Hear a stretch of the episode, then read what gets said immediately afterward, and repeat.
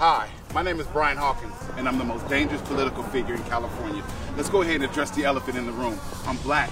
I'm conservative. I back the blue. I protect the Second Amendment. I'm a pro-life person. All life, your whole life. I believe every livelihood is essential, and I'm a black man saying it. I'm exactly the type of person you need in Congress. Somebody that can't be bought. I make big things happen, even in a small town like this. I'm not going there to make friends. I'm going to make a difference for you, your family, your small business, and your livelihood. This isn't a liberal or a conservative thing. This is an American thing. When times get tough, you need to get proud. No need to look backward. Put your feet on the ground. Stand up. Stand up. Welcome to the Fallen State. I am Jesse Peterson. Thank you so much for being with me. Don't forget that the Fallen State is now on locals.com. So click the link in the description to support our work. I do appreciate it. I have with me Pastor Brian Hawkins. He is a pastor at the Divine Appointment Worship Center in San Jacinto, California, and serve as city council member in San Jacinto as well. Thank you for being here. Thank you, sir, and I appreciate you for having me. Yes, sir. And so you became pastor first or city council member? I was a pastor first. Nice. And what? Why did you decide to become a city council member? Um, so, always as a pastor, I was involved in my community. So, prior to me ever running for office, you know, before the pandemic, we did voting precincts at our church. So, I was always encouraging people uh, to get involved into politics. I always talked about the importance of letting your voice be heard. Um, and so after a while, I just, you know, I looked at the local elected officials and I asked myself, you know, which ones really speak to the heart of the issues that I'm hearing from people in the church all the time. Right. You, you never really see your elected officials, but you do see your clergymen. Yeah. Um, and so I said, you know, wouldn't it be a great balance, you know, since I'm always seen and always, you know, available for the people to, to go in and be a local legislator. And that's what I decided to do was run for city council in my community. Good man. That's that's major. Yes. And so, are there black people other than you in San Jacinto? Yeah, it is. I mean, we're, it's it's it's interesting because I'm actually the first black elected official in the city of San Jacinto. But uh, you know, we make up about seven percent of the population. Uh, I have a population of about fifty-seven thousand. So there's, Really? there's there's a lot of uh, black families that are moving in, especially since the expense in Los Angeles. People are starting to really move to Riverside County. Oh, I see. Mm-hmm. And so, um, the blacks. So you, the blacks that are moving there, are they like conservative blacks, or did, or did, or when you ran, did you get the Hispanics and the blacks? There was a mixture, and I got both. You know, um, yeah, I, my my message really resonated with the people in the community. Um, you know, when you run local, nobody know your party affiliation, Right. Um, so you don't have to disclose your political party, uh, and so you know, people when they vote, they vote like you know, are you going to address the issue with potholes, homelessness, crime? You know, they were concerned about the issue. They Yeah. didn't care which party was my affiliation. Uh, but to answer your question, there's been a mixture. You know, um, there's a lot of you know, you know, blacks are conservative by you know nature. You know, blacks are mostly all conservative.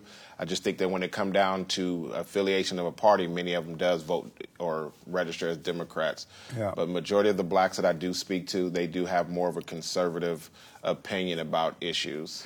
Give me an example of what that what does that mean? Because I've heard that before, and but I don't know what it means.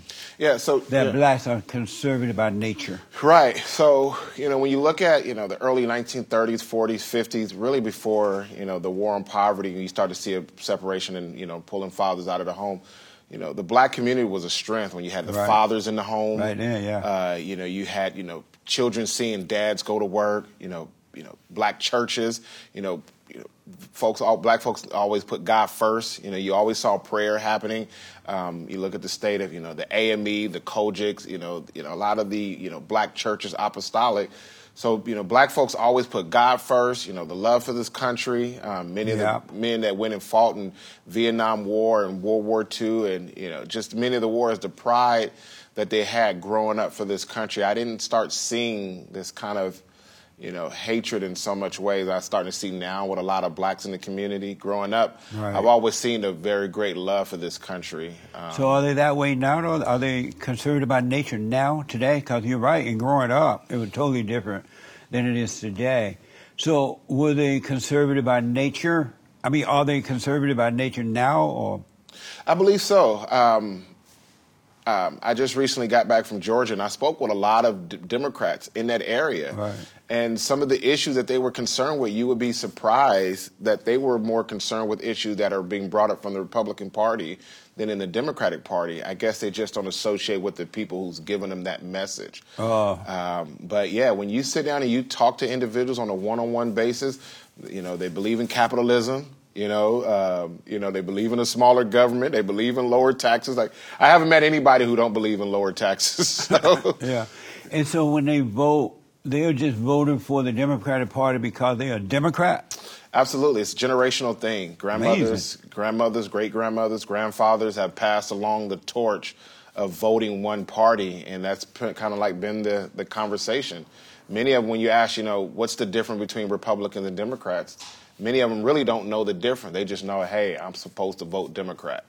And how can that change? So, you know, it's kind of like you know the the mindset of you know who's bringing the message. Um, when you look at the person that's presenting the message to you, you ask yourself, you know, do you trust the messenger? And because we live in a society now, and you've seen this overwhelmingly push to hate white Americans, to Yeah. hate white women, Karens. Um, there's been this overall distrust towards, you know, who's presenting the message.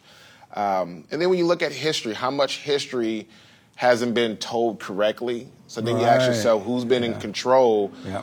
of that history? And so now when you're starting to come to the truth, you say, okay, well, why didn't you just tell me this from the beginning? Now I could have worked and navigated my way through it. Yeah. Uh, and I think that, you know, the sense. more and more you get strong-minded black conservatives giving the message, you know, people recognize authenticity. Yeah. You know, when you're real, I can accept somebody that's being real. That's right, man. And so, um, um, you are a pastor. Were you called by God, or did you have to go to school? I didn't go to school. No, I went through struggles. You know, I was yeah, I was a I was a pastor that really went into the wilderness. Um, Nice. You know, um, you know, my my message is on the shoulders of the struggles that I've gone through. Yeah. And so when I'm sharing a message with people, I'm sharing a message to let them know that, you know, regardless of what you've been through, you know, God can make a way. And, you know, when I read the Bible, I read the Bible through the stories of the men and women who have gone through adversity and God has always made a way for them. And so, yeah, Yeah. no, my, my calling has come from, you know, the wilderness, you know, Nice. the, the Moses, the Joseph experience, you know. Amazing, So, man. Yes, sir. Um, I noticed on the city board of the city council, there is a woman as president. Is that hard for you working under a woman? no, I mean, no, no, no. She's mayor. she's the mayor. yeah, is that hard for you to work under? Well, is the city council subject to the mayor?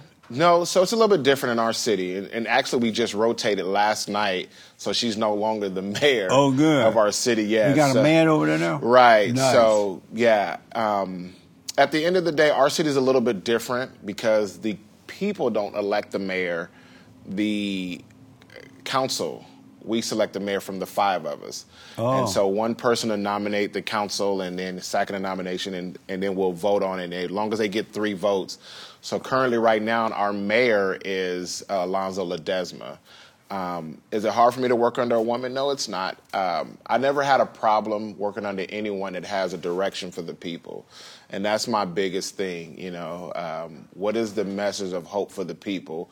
Because if you're, if I'm drowning, I'm not going to say, "Hey, find me a woman that's going to throw me a lifeboat," you know, or find me a man that's going to throw me a life raft. You know, I, you know, I'm drowning. You know, I just want to get on the boat. You know, help me get on the boat. You know, and, and, and we'll go from there. But no, I've never had a problem with women in leadership. um, because we were raised, and, and I think all people know it, that women were not created to lead; they were created to follow. okay. And uh, when I was growing up, you, you rarely saw a woman in so-called leadership role, and it, and and so my generation, I know people who at least one or two who got sick and they died before they have would let a woman doctor look at them. And that's how serious they were about it because it's not in the. Do you agree it's not in the woman's nature to lead? That she was created to follow and not to lead. So, so then you have to ask that, and, and, and I can understand where that's coming from, but then you would have to ask this question is, how did women get shifted into a leadership position? Did men stop leading effectively? You know, is one of the things that I will follow up with. You know, where did men started to deviate from, you know, where we were leading? You know, look at our state of our young men right now. Yeah, you a mess. You know, right? You know, and look, look at what's happening in society with men in leadership role, the greed that's coming along with it, and so I really don't fault women for being pushed into a position that you know you would say was not meant for. Uh, but when you're giving the alternative in the state of the men that we have, I mean, look at our president of the United States. You know, I'd rather have a strong woman than a weak man, and it's hard for me to follow behind a weak man.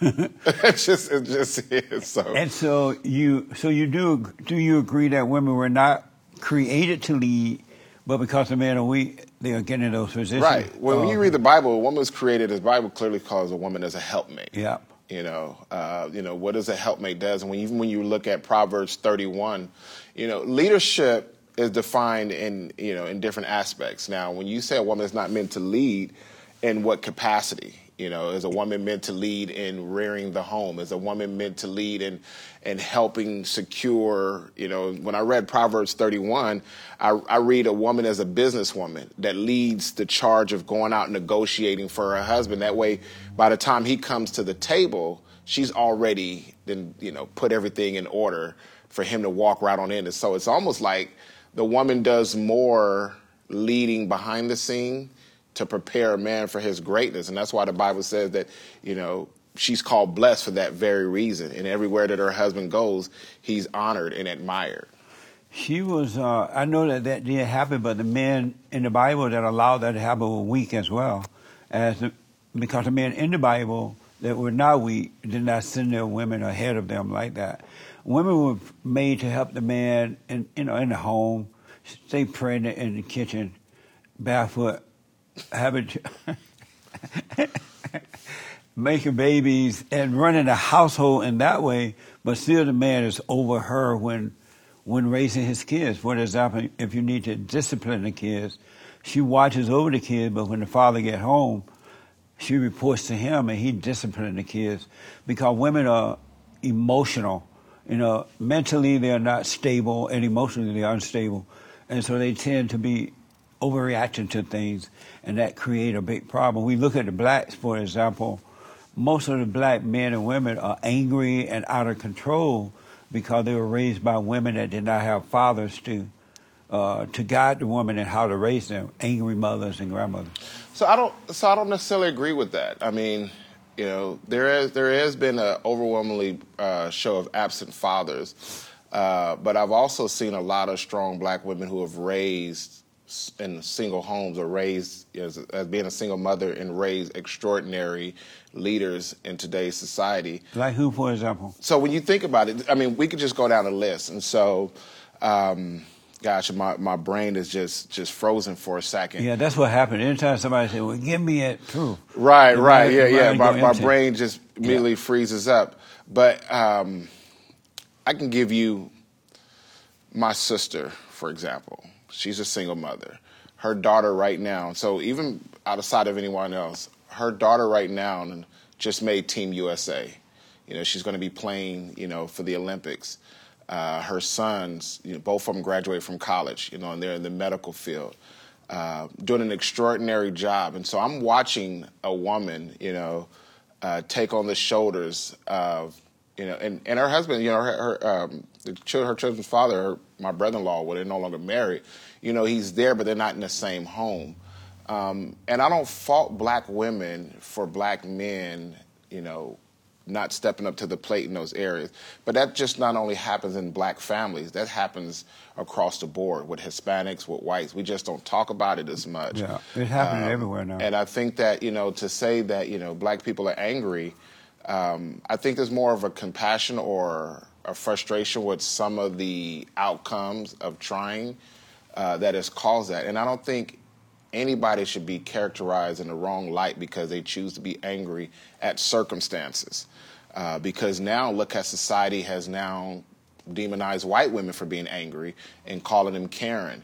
And I was just talking to a white lady the other day while I was in Georgia. I said, man, society now has made it to where you can't even be angry because the moment you're angry, somebody's going to film you and you mess around and lose your career, your job, and anything. And it's almost like now white people are in somewhat in the same boat that black people have been looked at for a long time under this judgmental lens of being, you know, characterized in a certain way. Yeah. So I noticed that well, there's no such thing as a strong woman, just weak men.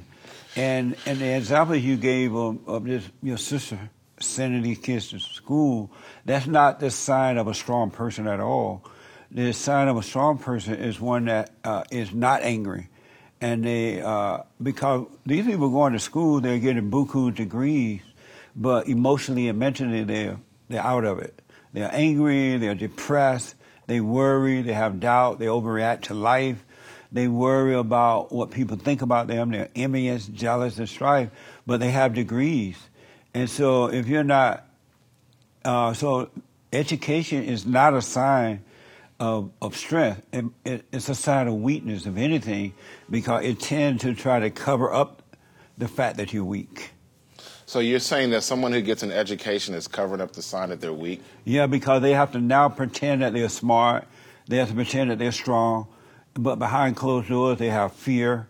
They, they're worried. They're depressed, anxiety. Well, I think They everyone- overreact to life. I think I think everyone has that sense of you know emotional roller coaster. Right. I don't think education or I I just think in life we all have these moments. Even the wealthiest of people have these issues. Right. You know, and so and, and why is that?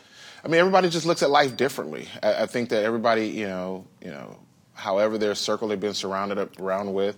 I mean, look at myself. You know, uh, I spent ten years in prison, and I'm not. I read that. Yeah, and I'm not an angry black man towards law enforcement. I'm not angry towards the community that I grew up in.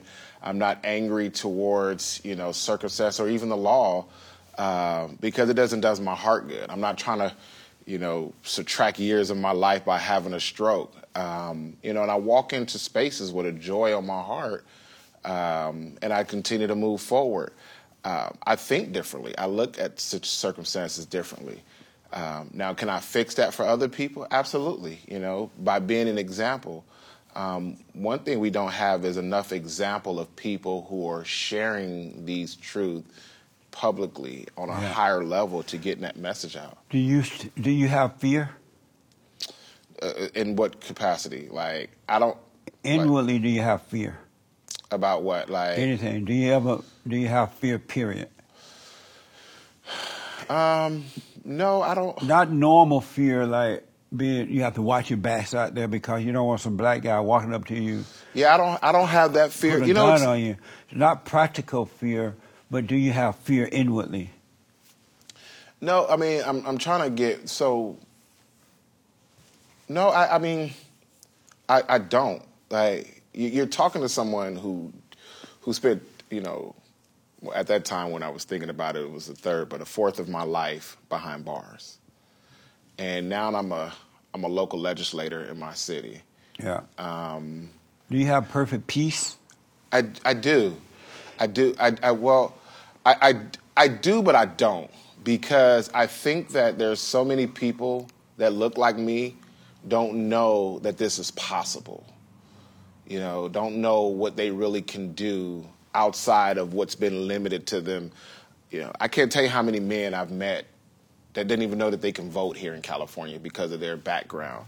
Um, you know, raising my children, you know, being involved, you know, the joy of dropping my kids off from school and helping them with their homework, getting them ready for college. You know, my nine and 10 year old uh, son and daughter, getting their mindset thinking about the future. Um, you know, it's a peaceful, it's a joy for me. Um, and so, yeah, I, I, How do you?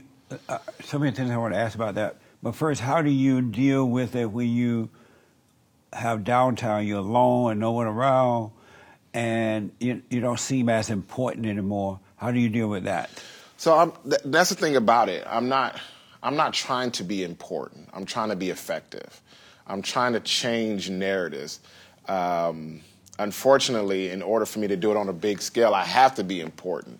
But I don't need to be important in the eyes of trying to be, you know, this viral follower, trying to be this big name out there. Um, but the catch 22 to it is that I have to be if I want to make a large scale change. You know, you know, America needs to see someone like me. You know, they need to know.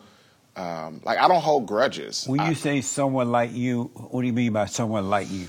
Well, me, I'm a different type of person. Like I don't hold grudges towards anyone. Right. I'm not angry towards anyone. I don't walk around with this bitter chip on my shoulder. And I've been done wrong by many people who have used my name and you know to try to help themselves. And but I don't I don't I don't walk around needing validation from anyone. I don't need anybody's approval. Um, but at the same time, I want to get things done, and I want to help as many people see the road to possibility, you know, as possible. I want to see Black people do better than what society keeps marketing. You know, if we all just if we just continue to market Black women as on, you know, cars twerking or fathers that are absentee. There are a lot of black fathers that are not absentee. There are a lot of black women that are not twerking. There are educators and doctors and scientists, CEOs, you know, um, that's not being shown. And it, it, it bothers me that society don't want to show black folks in the best light. They want to just show us in the worst light. You agree that all people have some form of fear or overreact to life, stress, and anxiety and things like that, right? Absolutely. What caused that? other people's uh, box. Uh, I think the moment you share your vision with someone and they don't have the capacity to think big or to see it possible, I think that they automatically wrap their fears around people. You remember uh, in the Bible when the children of Israel, um, Moses had sent the 12 spies out to spy out the land, and they came back with a report, and 10 of those 12 spies was like, We saw the land, it was flowing with milk and honey but we saw the grasshoppers. And in our own mind we look like giant they look like giants to them. we look like grasshoppers to the giants. So they automatically shrunk to what they saw and they caused millions of other people to become fearful. Those other people never even went to go spy out the land. Yeah. they never went to go see the land flowing with milk and honey. But because the fear that was given to them from other individuals it automatically resonated in their heart and i Can think a you- lot of people living in the fear of what someone else told them Can you be born again of the Spirit of God and still have fear? true born again No. So could that be the problem that most people, especially the Christians, are not really born again of the Spirit of God? They went down to the front of the church and up to Jesus, Lord and Savior, but that's not what it means to be born again. Because all human beings who are born through the woman are born of the flesh, and anyone that's born of the flesh has fear and doubt and worry Absolutely. and jealousy and all this crazy stuff, right? But once you're born of the Spirit of God, you no longer have that. And you said it right there. You know, the Bible says it's impossible to have tasted the goodness of Jesus and then turn back to your old Right. self. And so I asked the question how many people have really tasted the goodness? How many people have really gotten saved? How many people have really been baptized by the Holy Spirit? Um, you know, the Bible said that, you know, many of them have a form of godliness, and that's Yeah. just the truth. So many people have this form of godliness. They don't have a true relationship with God or have, you know, accepted, you know, and followed. And, you know, many people, you know, just read the Bible for what it is, but not really accept it for what it can really do. And so, is it popular that one of the reasons that not all, not all, not all, but most black people are suffering is because even though they go to church and they hoop and holler and they carry on, they have not been truly been born of God. Yeah, and, and, and that's another good statement, too, because the state of the black church has really let down the black community. Yeah. I, I um, I've said this so many times. Uh, when you look at a lot of these pastors that are pushing this agenda, um, you know, I look at you know pastor in, in Georgia uh, that just recently won the Senate race. You know, there were some things that when you read some of the message, you, you know, this is not biblical. Right. But then you have people that are still you know lining themselves up with it because we have been conditioned to accept the state of the black church and those pastors that have gotten the pulpit that have misled so many people. Yeah. Um, I saw one of those. So you were down there for the Herschel Walker and Warnock, yeah. Warnock runoff thing, right? yes, sir. Um, I saw and I played on my radio show. These preachers would gather around in this church somewhere down there, Mm-hmm. black preachers, Democrats, and they were saying, the preacher was saying something like, because I don't remember the exact, but I mean, quote, I believe in God, I worship God, I love my God, I worship my God, and I'm gonna get out there and vote for her, uh, Warnock. I'm gonna do everything I can for Warnock. I'm gonna worship my God.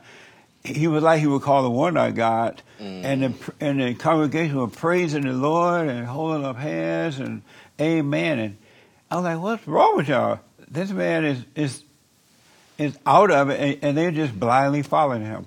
Well, I think, you know, and, and it wasn't so much Herschel and Warnock, it was Republican Democrat. Yeah. You know, and that's really what it came down to. It's do the do black people trust the Republican Party enough to really help with the state of the black situation?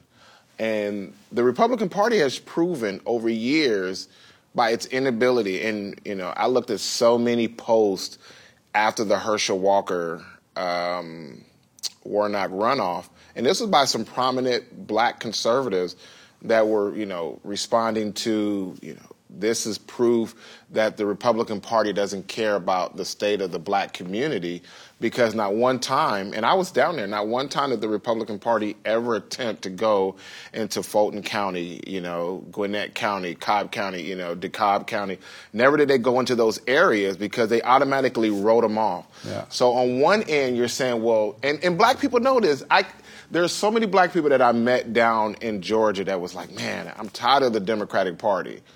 Yeah, I'm like really tired of the Democratic Party. These, promises and promises and promises, and then nothing. They don't deliver on anything. So, in one end, it's like I ha- I'm a part of a party that doesn't even want to address my issues, and on the other end, there's this party that don't even want to come and see about my issues. So at least I'm in a party that's saying I see your issues. I'm not going to do nothing about it. Than me going over to a party that says I don't even see your issues, so I'm definitely not going to do anything about it. Yeah. And so that was that was what you were seeing. You wasn't necessarily seeing, you know, oh, because there were people. Like, look how close the race was. So it wasn't like people were overwhelmingly convinced that Warnock was the guy, but they were 100% sure that Walker wasn't. I noticed, uh, you know, I remember when Bill Clinton ran, and he would go into the black community and talk to those folks, right? And I remember when George George Bush ran, he did not do that. And I was saying then, way back then, that the Republicans need to at least go into these communities and talk to the blacks, and let them hoop and holler, and let them say what they got to say, but respond to them so they can hear both sides of the story. But for some reason, they will not go into the black community. Are they afraid to get hurt? Are they afraid of the blacks? Why don't they campaign in the, in the heart of the black community? Because they're driven by data. And the data will say that blacks have overwhelmingly voted Democrat, you know, for the last you know, 50 years. And so the data says, what's the purpose of going over there when we already know? But what they're not looking at is the data before the 1965 Voting Rights Act. Why were black people voting for Republicans in the 50s and the 40s? What was the message that the Republican Party had for black people then? 1854, the abolishment of slavery, the Nebraska Kansas Act. What was the message? You know, what was the economic platform that the Republican Party had for black people? You know, circular order number 15. You know, what was the strategy?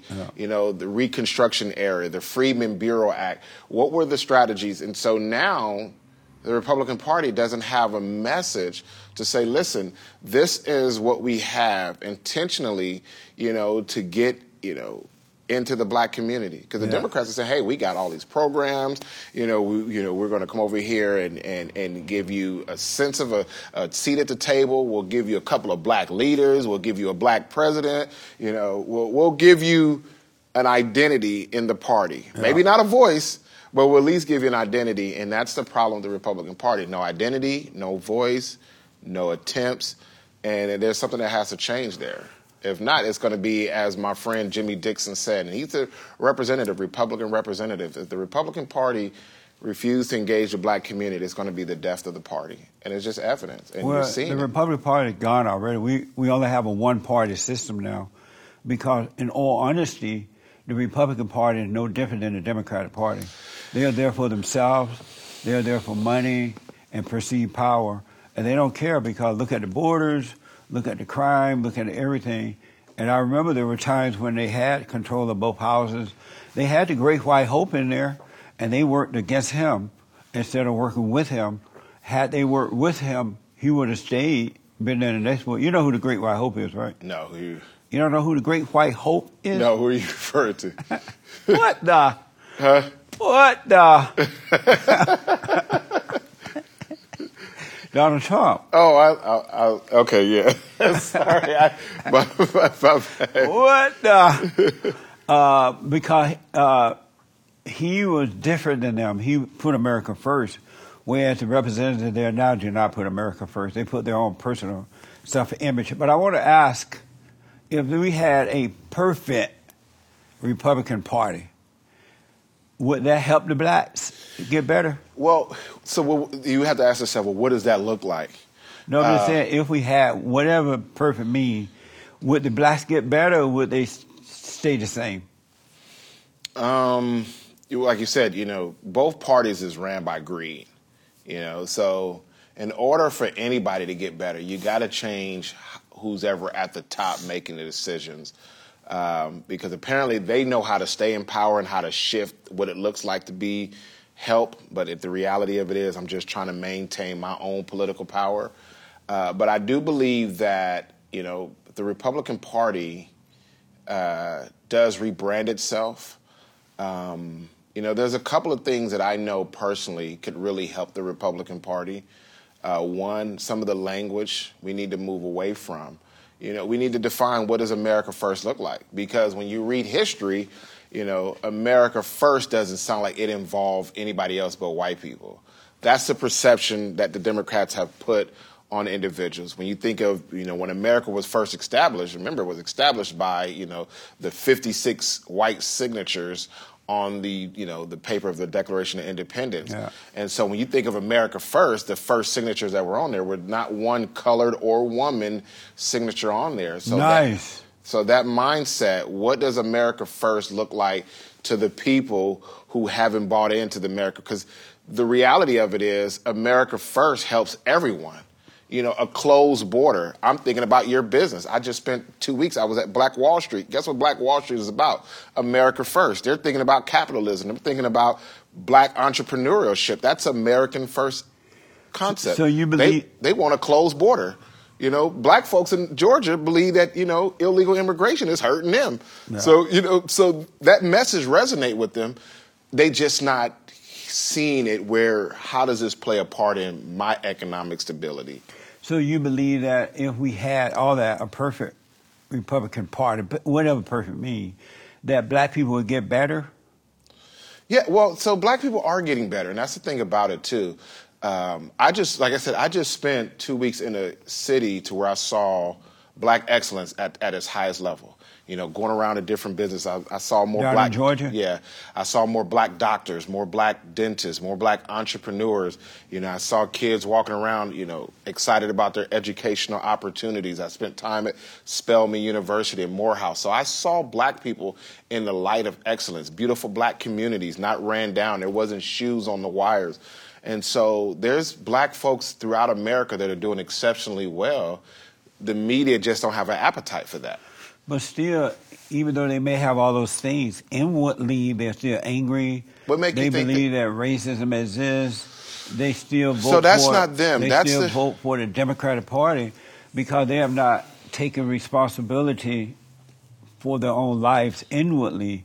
They're not thinking for themselves. They think in groups. They think in color rather than in the right way. Well, every everyone should think in groups as far as building up because you know you need an intersectionality of support. You need a collective, you know, community to grow and thrive in. I mean, nobody, you don't grow by yourself. You You so you should be thinking in color and groups. what do you mean in color? Like they they they're about their blackness.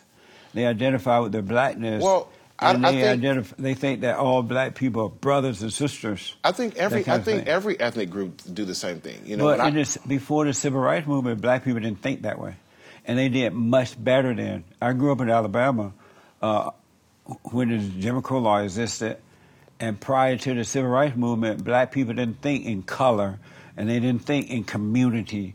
They didn't think. They thought as individuals, and they took care of themselves and their families. And they wouldn't let us play with the bad black kids because they knew the, pa- the black parents were no good, and uh, they voted for people that represented their principles rather than their color, and that's why they started the Republican Party because they, the black were not and I- allowed and- in the and- Democratic Party. And I think that they still there's uh, like I said. but ever since the civil rights movement, they fell for the lie about color, and that all blacks are the same, and it's just been downhill ever since. So, I, and I've gone on record and I've said that the civil rights movement was probably one of the most detrimental movements It was. Towards the black worst people. thing other than abortion. because it, you know me being on city council, I understand what happens when you spend your money outside of your community, and I think that there was an appetite to spend it up the street than right in your community, because the moment you do that, you start shutting down those businesses, and it's one of the reasons why they're trying to revisit that concept. I think that prior to the 1960s, you didn't have to see color because all you did was saw one color. When you were in communities that was all black, there was no contrast. There was nothing to compare it to uh, until the civil rights movement. And so people's under the impression that you know white people had it better up the road. You know that they had it better in you know their institutions. Now you can argue that It's not you know, true though, because they built black universities back then, and they were good schools. Well, you're right, and, and and that's one of the things that people, you know, but it, it, it wasn't about being a black school. It was what society was accepting when you went to certain schools. You know, um, would someone accept someone Harvard over Howard? How many how how many Harvard graduates would be accepted before a Howard graduate would be let in? Know? be accepted where? like as far as law firms, you know, um, you know, But the blacks built their own law firm. They didn't. They didn't. They wouldn't try to force their way into someone else's stuff, and they would always tell us while we were growing up: if someone don't want you in their home, or they don't want you in their business, they have a right not to want you there. absolutely. Matter of fact, I remember when the civil rights movement started, and I was still a teenager. I remember when Martin Luther King and all those guys started that whole mess, and uh, and they started forcing their way into white businesses, sitting at the counter. You got to give me, feed me anyway, kind of thing. And the whites didn't want to do it. Mm-hmm. The older black people said that doesn't make sense. You don't have a right to impose on someone else's business like that. If they don't want to feed you, go start your make your own meal. They had that kind of mentality.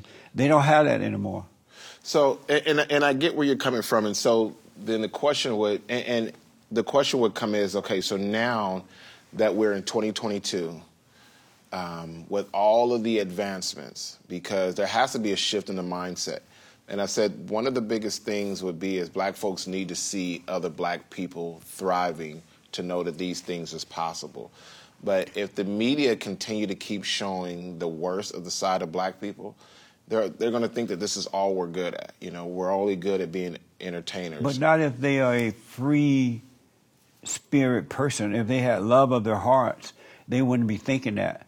Because as an individual, you don't you neither think that somebody or something can hold you back, or cannot or can't. Uh, uh, you neither think they can or cannot hold you back. You just live your life, and it's not based on what's happening out there. It's based on what's happening within. I never, never, ever, ever think that I can or cannot do something. I didn't grow up thinking we never going to have a black president in the country. So- I, I just, it just wasn't a part of my thinking, and it just seemed dumb to think that way. So I didn't think like that either. However, and this and, and it's good that you you invited me to come on today because in the last two weeks I've never seen what my eyes witnessed as far as black excellence. Because two weeks ago I would have been under that mindset that all we are is entertainment. And I know that we've done more and I know we've accomplished more. I do too. But to see it in such an abundance. as the way I saw it in Stonecrest, Georgia, the way I saw it in, you know, talking to different, you know, business owners. You know, I, I met a lady um, that started a vegan business, you know, Pinky Cole. You know, she started this business five years ago, and she's up to eight, you know, restaurants now. You know, her business is worth over a $100 million. You know, we should be telling this huge story, you know, Tyler Perry. So, you know, to see black educators walking around the community, cities need to see that overwhelmingly. You know, it's like But a real Wakanda in a sense. But that still wouldn't help the black because look at uh, you mentioned Tyler Perry, right? Mm-hmm. Look at Tyler Perry. He owns a studio. He make movies. He's funny. Uh, his movies are interesting, but in his heart, they're still into the black thing. They still believe racism exists, and a lot of them pushing this idea of racism. That's what's holding the blacks back because they are angry. So what is- anger is evil. So I I had this convers- conversation about my race when I ran for office, and I honestly believe I honestly believe that there were some whites that didn't vote for me, Republicans, because I was black. I was overwhelmingly endorsed by the Republican Party, shares, you know, tons of endorsements. And I actually happened to hear a conversation of a couple of white gentlemen who were walking by. We were putting up uh, flags at a park uh, in my city, and they didn't even realize I was standing right there. And they literally were like, "Yep, I voted for the Democrat on there. I just couldn't see myself voting for him." And I'm like, okay, I'm over here doing all these amazing things. You know, I sued the governor to open up the school. You know, I've always been someone that put other people's needs above myself. Uh, you know, the Herschel Walker race showed itself. Uh, there are individuals, and I can't say everyone, but there are individuals that still have an issue with color. And this is on both sides. This is some black folks that have issue with white people because of the color, but there's some white folks that have issue with black people because of color. And So should they have voted for you because you were black? Absolutely no. That's not. no, no, no. I you know So that's nothing wrong with that. If No. they they say, well, I don't want to vote for him because he's black. Right. Uh, but you have to. You would have to. What would be your underlining reason when you looked at my qualifications? Well, I, I don't know because I didn't talk to them per se, Right. right? But my point is, uh, there's nothing wrong if they decided not to vote for you because you're black or to vote for you because you're black. That's a decision that each individual make, right? Be, because there are white people who won't vote for the Great White Hope, for example. He's the Oh, best. absolutely. he's the best president, Donald Trump, that we ever had. And there are white people who won't vote for him because he's white. There are white people who voted for Obama because he was black. And so people make dumb, stupid stuff, right? Because they can't see. Um, but I just want you to, I'm just and there were wondering. there were there were black people who voted for Obama just because he was black. yeah. So I, I, know. mean, What a mess. Yeah, you know, so people, like, and I don't fault people for whatever their reasons are. Yeah. For whatever their reasons are, um, because I believe that there are things that we can get stuck on, and I think that these are some of those issues. Because right now, as we're talking about that particular issues, guess what? We're still dealing with inflation. Right. We're still dealing with a horrible border crisis.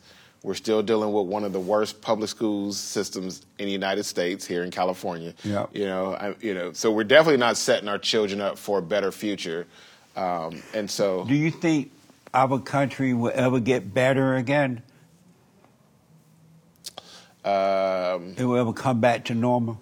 so I guess the question is, what is considered better, and better for who, or when was the country ever better? In I the mean, good old days before the civil rights movement. So, if that's the definition of better, how did that feel for? I mean, you know, I mean, a better country is a country to where we shouldn't be dealing with poverty. You know, especially in a country where you know, Well, you're right, because Christ said if people don't eat, if people don't work, they don't eat. We try to feed everybody instead of letting them starve Right. themselves out so they get up and get a job. Yeah, Because so- while we feed them, they ain't going to do nothing. and, and and that's another thing too. So the solution is, you know, because there's a pathway to getting better in this country. So do you think the country will ever get better again? Like I said, I wouldn't say again. I could say the country will be better moving forward. So you think we're going to get better? I believe so. How? Well, I mean, you know, the state of the situation, people are already starting to get frustrated. And, you know, the moment the Republican Party presents a better alternative? Because there has there has to be when you said we're a one party system, the Republican Party is in a unique place right now. And when you look at the writings on the wall and the data, you can say to yourself, okay, do we really want to continue to embrace? I would have never thought two years ago that there would be Republicans that didn't want to see Trump get reelected. And there are. There are an overwhelmingly I number of Republicans. There were some there were some diehard Trumpers out there that are like, no, I'd rather he just go away, just, you know, go retire, go be a grandfather. Um, so that right there lets you know that there is a feel and a moral compass of some individuals that you know I want to I want to get better. I'm willing to work at getting better. I'm not trying to save Trump's legacy. I'm trying to save America. So do you think the country will get better? I do. How? That's what I'm saying. So once you get to this place to where you want better and you want to present better candidates with better solutions, you know, I want to see people get better. I think that's the message the Republican Party uh, needs to spend So on. So you're saying that if they had more candidates uh, in running or and winning, that the country would get better? Yeah, well, candidates that actually want to work together and come up with Well, how legitimate can we get better? When I look out there, I see that they're setting it up where it would not get better. It would only get worse. Because when you really pay attention, they put all these women in government, council, uh, uh, Congress, and senators, and and we have a stupid woman in vice president now. They're putting women in positions of businesses where they're taking over companies. They're putting these women in the police department and calling them captains. They're putting them in the military. And we all know that the hell come through the woman. That's what screw up the kids, right? If they're putting the hell in position of power, how would they get better? Because women are only going to produce hell. They can't produce heaven. so I, So how would it get better? So th- there lies a point right there. You know, when you look at some of the women that have been in leadership, um, you know, they've done remarkable jobs. Messing up. Well, I mean, like where? Where would you give me? A woman? Everywhere. Like where? Give me, give me an example. give me, give me, an, give me an example of a woman that have been put in a job that have messed it up. Maxine Waters and Sheila Jackson Lee and uh, all these black women in position now in government, they have screwed up the government in the same way they screwed up the kids in their homes and in the neighborhoods. Okay, what about Condoleezza violent Rice? crime, violent crime is is out of control as a result of women taking over the schools and taking over the home. Kids are out of control not because of the father, but because of the woman, the hell that came through the mother. And we have the same thing happening in business and in government now. Because women serve evil, they don't serve good. So I, Do you disagree? I disagree. I If you're do. a pastor, you know better than that. Well, no, I mean that, that's that's not how the, the Bible is written. I mean, there, there's there How- was strong. do you believe there in God's order? I do, What's the order? man. I mean, Christ. You know, God is the head. You know, so I I do. I and what else that. after that? I- I- after I- God, who? Man, Christ. okay, And then, and after after Christ, man, and after man, woman, and then the children, right? Right. So if the woman is created to follow, why they put her in a, role of leadership? That's how the homes got screwed up in the black community. They put the woman in charge of the home, and the kids went to hell in a handbasket, angry, out of control, children out of wedlock, hating the white man, going joining violent, you know, gangs, the, the boys and the girls, because of the mother. And if they're putting them in charge of the country, how would the country get better? So what when, do you- when so the what evil do you- works through the woman? So what do you say in white homes where kids are growing up with both parents and they go and shoot up a school? It's the same thing. The father is allowing the woman to guide his children rather than he guiding the woman and the children. Right. So I mean, And the anger that came from the mother. Yeah, but do you agree that the anger comes from the mother and not the father? no, I think anger comes from men. But men who Because are it's- angry, it's the- it's the seed. I mean, 'cause the but Bible they're talks- acting like a woman. Yeah, but see, sin comes through the seed, so it can't come through the woman. It come through the woman. It can't. If if if sin comes through the seed, it has to come through the man. Oh, How's that? Well, because that's the reason why. Remember, Jesus was born of a woman, and he was born of perfect peace. He didn't come with a seed of a man, so therefore, without a man, Jesus was born. Oh, You said, what did I repeat that? Jesus was born without a seed of a man, right? The virgin birth. No, he was born without that of a woman. No, he he, was- was, born through the woman, but he was born of the man. because God spiritually created him, right? And so he just came through the woman, but he didn't take on her identity. No, but, but that's what I'm saying. The seed, right? The seed that we're, we're the David seed, or, uh, you know, the Adam. But it's not of the woman, though. It is. The sin comes through the man from the from no, the it seed comes of through Adam. the woman. Now, what happens is, what happens is, the man, the man, we, we are born of the woman. Christ was not born of the woman. Christ was born of the Father. But we are born of the woman. So coming through the woman, we take on her hell, her anger, her all the mess he brings, right? And that's why we must be born again So of the spirit of the So Father. So Jesus shouldn't have had no anger, right? So of the Since spirit, so of the spirit of the Father.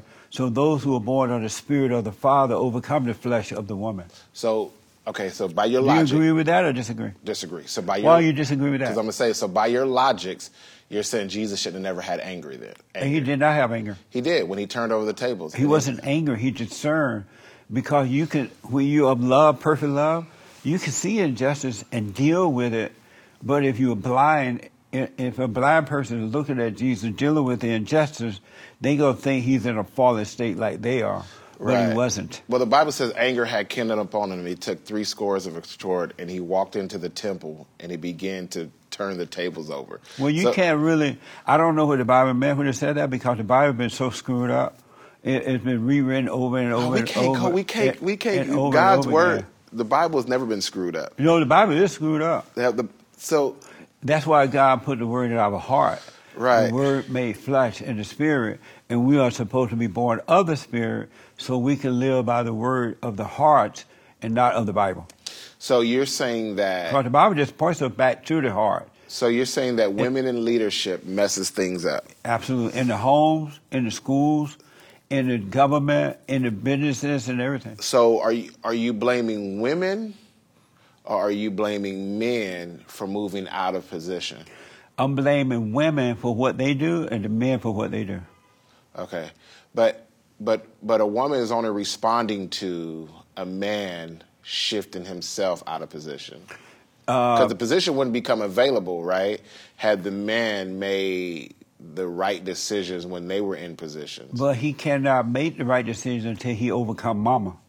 He must be born of the father. Then he would not be afraid to tell the woman the truth. No, you're not getting in this position. No, you stay at home and have my children. You're not going to work. He's not able to do that because he has not overcome the spirit of mama. And so every woman he get involved with, whether it's at work or in government or school, at home, whatever, it's the spirit of mama. That's why he must be born of the spirit of the father so he can uh, deal with the hell that's in the woman. So do you know that no other race, well, I'm sorry, but you know, as far as like it seemed like in the black community, we're the only ones that demonize black women. But Right. that's not demonizing them by because they were not like that prior to the civil rights movement. Okay. They will obey their husband. Do your wife obey you? Does she obey you? Yeah, I mean, yeah, she has. I mean, Does she I don't, obey you? I don't, I don't, I don't have that problem when it comes to anybody that I'm with because I know how to honor and respect a woman's position. Does she obey you? Yes, sir. She obey you? Yes, sir. And how do you deal with the hell in her when she just mad about nothing? You come home from work, she up there all puffed up, swollen out of anger. You know, it- or it- she say to you, you always on the road. You always working. You don't pay me an attention.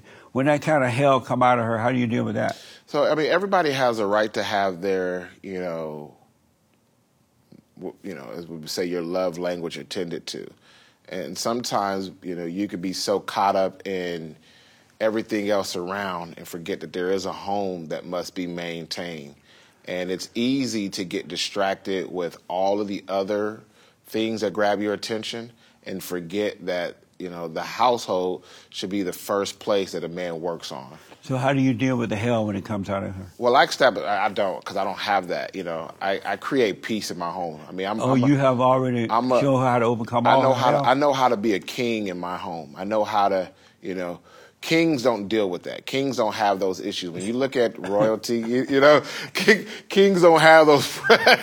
you like that right there.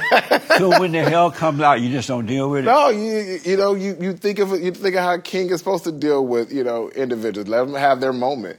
You know, everybody deserves to have a they moment to, to want to break something, Oh, throw something. So you, know. never argue with the devil that's It in her. Yeah, it doesn't. It doesn't do because it takes away from my peace. That's right.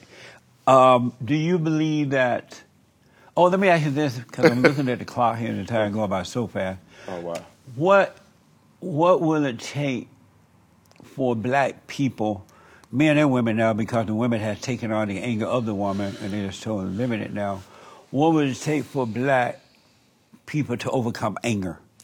So I think that um, whatever the internal or external battle, because there's two battles happening at the same time. Right. Um, you know, a lot of it has to do with years and years of what's been in. I mean, you know, you look at the Jewish community, they teach their young men at a young age. They're very affectionate, very loving. You know, I've seen a lot of Jewish fathers kiss their sons. Um, those are some of the things that I'm starting to see more happening in, you know, black families and homes. Fathers being more affectionate with their sons, being more mentally there in the picture. Uh, I think the more you know we start seeing families, you know, that structure, that unit uh, happen, um, there's a liberation that happens there. But before, when men were in charge, when black men were in charge of the family, uh, they weren't doing all that hugging and kissing. And the father didn't have to say, I love you, but we knew that he loved us. My grandfather never said, I love you, right? But I knew he loved me.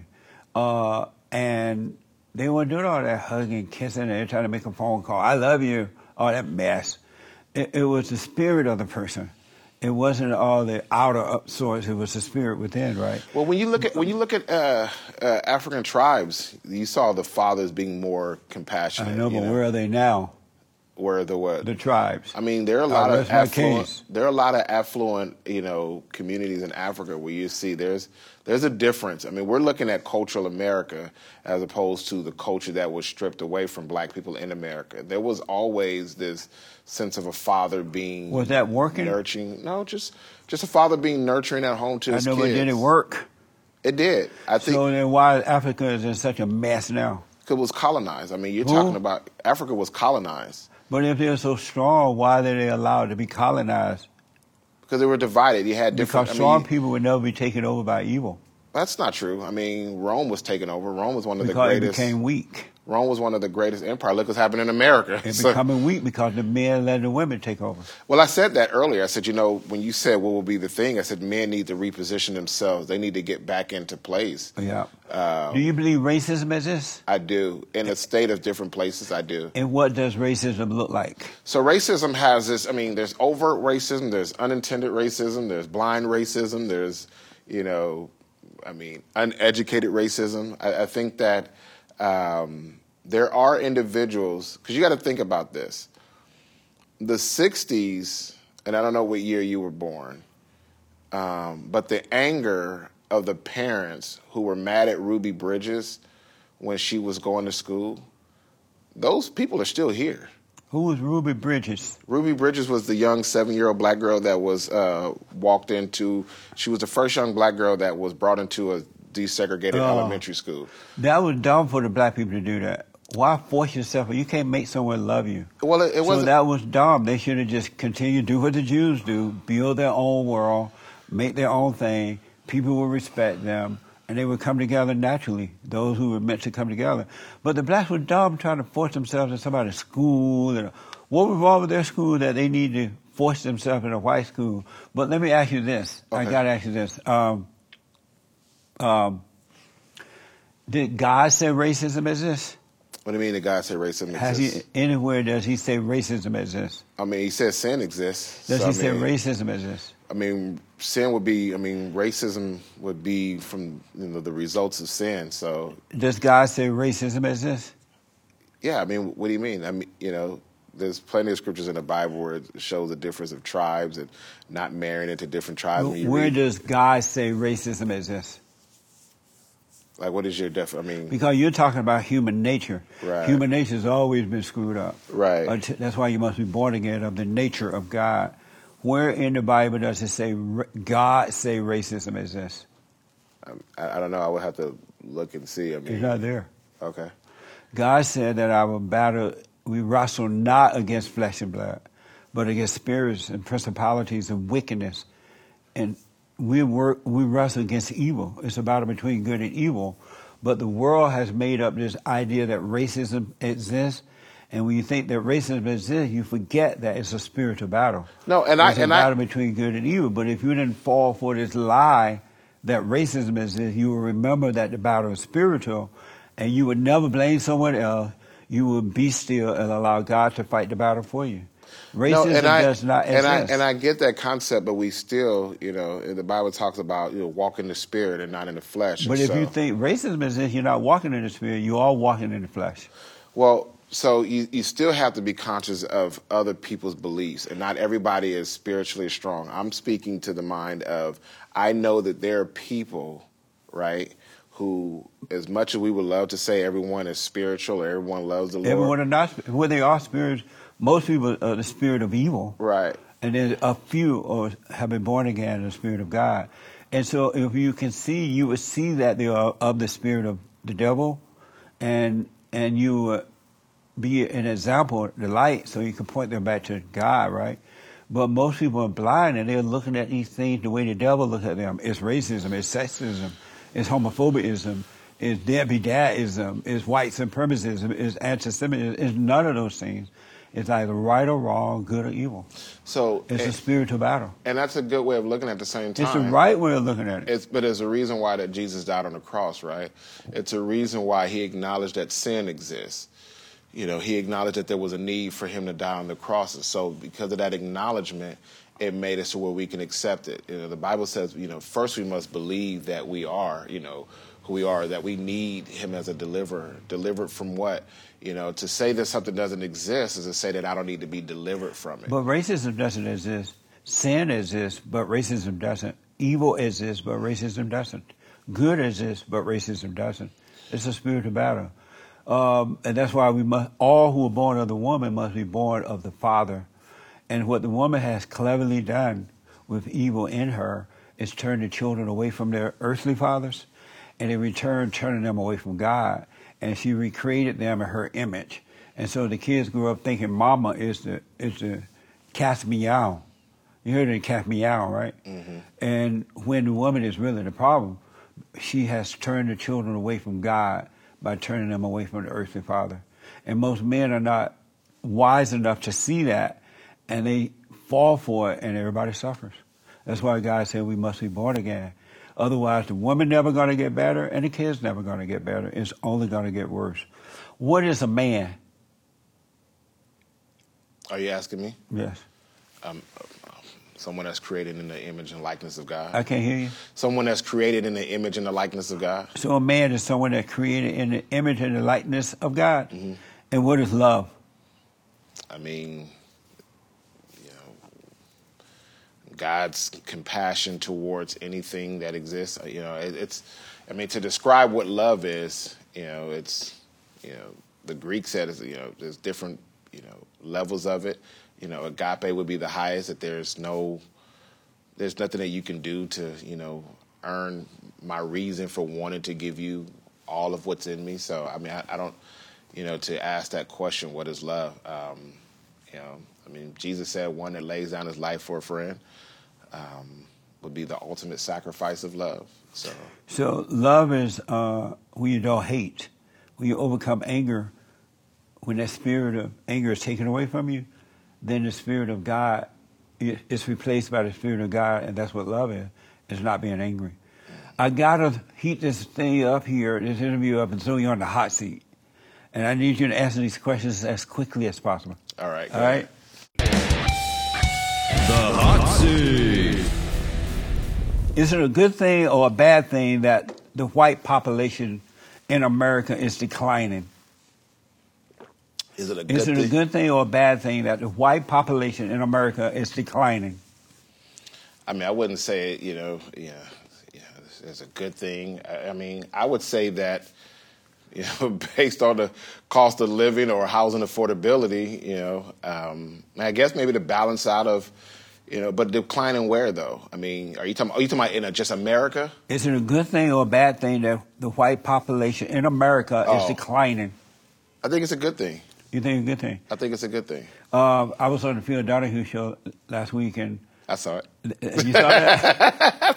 I saw your. I saw your answer. I saw your invention answer. should you ever tell a woman? Should a man ever tell a woman his problems? Yes. He should. I, yeah. Would you ever tell your wife or any woman your problems? Yes. Amazing, amazing. Well, I. You Do know. you take? I, I, I think a woman should be Lois Lane to a Superman. Did you take the jab? Yes, Do you love white people? I do.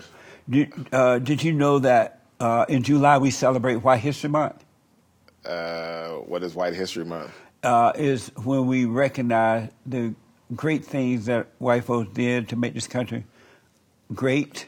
Are you talking about Fourth of July? well, well, we do celebrate it. Because that's the only holiday we I do think. celebrate it in in July because you got to admit, July just feels white. I mean, I don't. I don't Doesn't know. July just feels white? I don't know what a feel white is. I've been black my whole life, so I don't. I don't know what a feel white is. Is the earth flat around?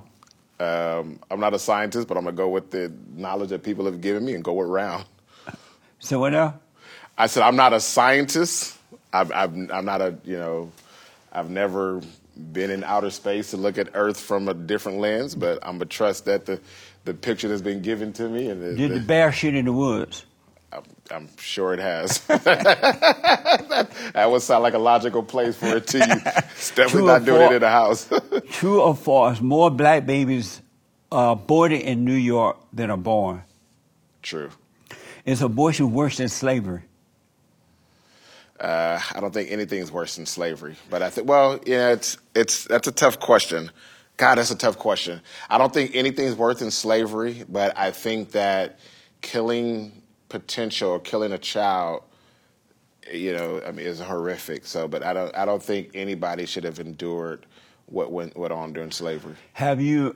Uh, is it true or false that any man that has anger is a woman? No, True or false? Is anger the woman, the nature of a woman, or the nature of the man? I think it's the nature of the man.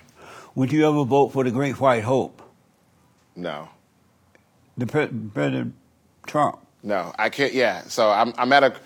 As much as I support, I I'm I'm thinking of the sanity of America, and I'm thinking of, you know, because there's things that Trump could do, and it it would have to be, you know, there's things that he can do. The same thing that Republicans are asking that asked Obama to do when he got elected, that they felt like Obama created this racial narrative, this racial divide, which I believe it was here before, way before Obama. But I think that President Trump um, could do a better job of bringing our country together. Like I wouldn't attack other Republicans. I definitely wouldn't attack DeSantis um, after he had just won in Florida.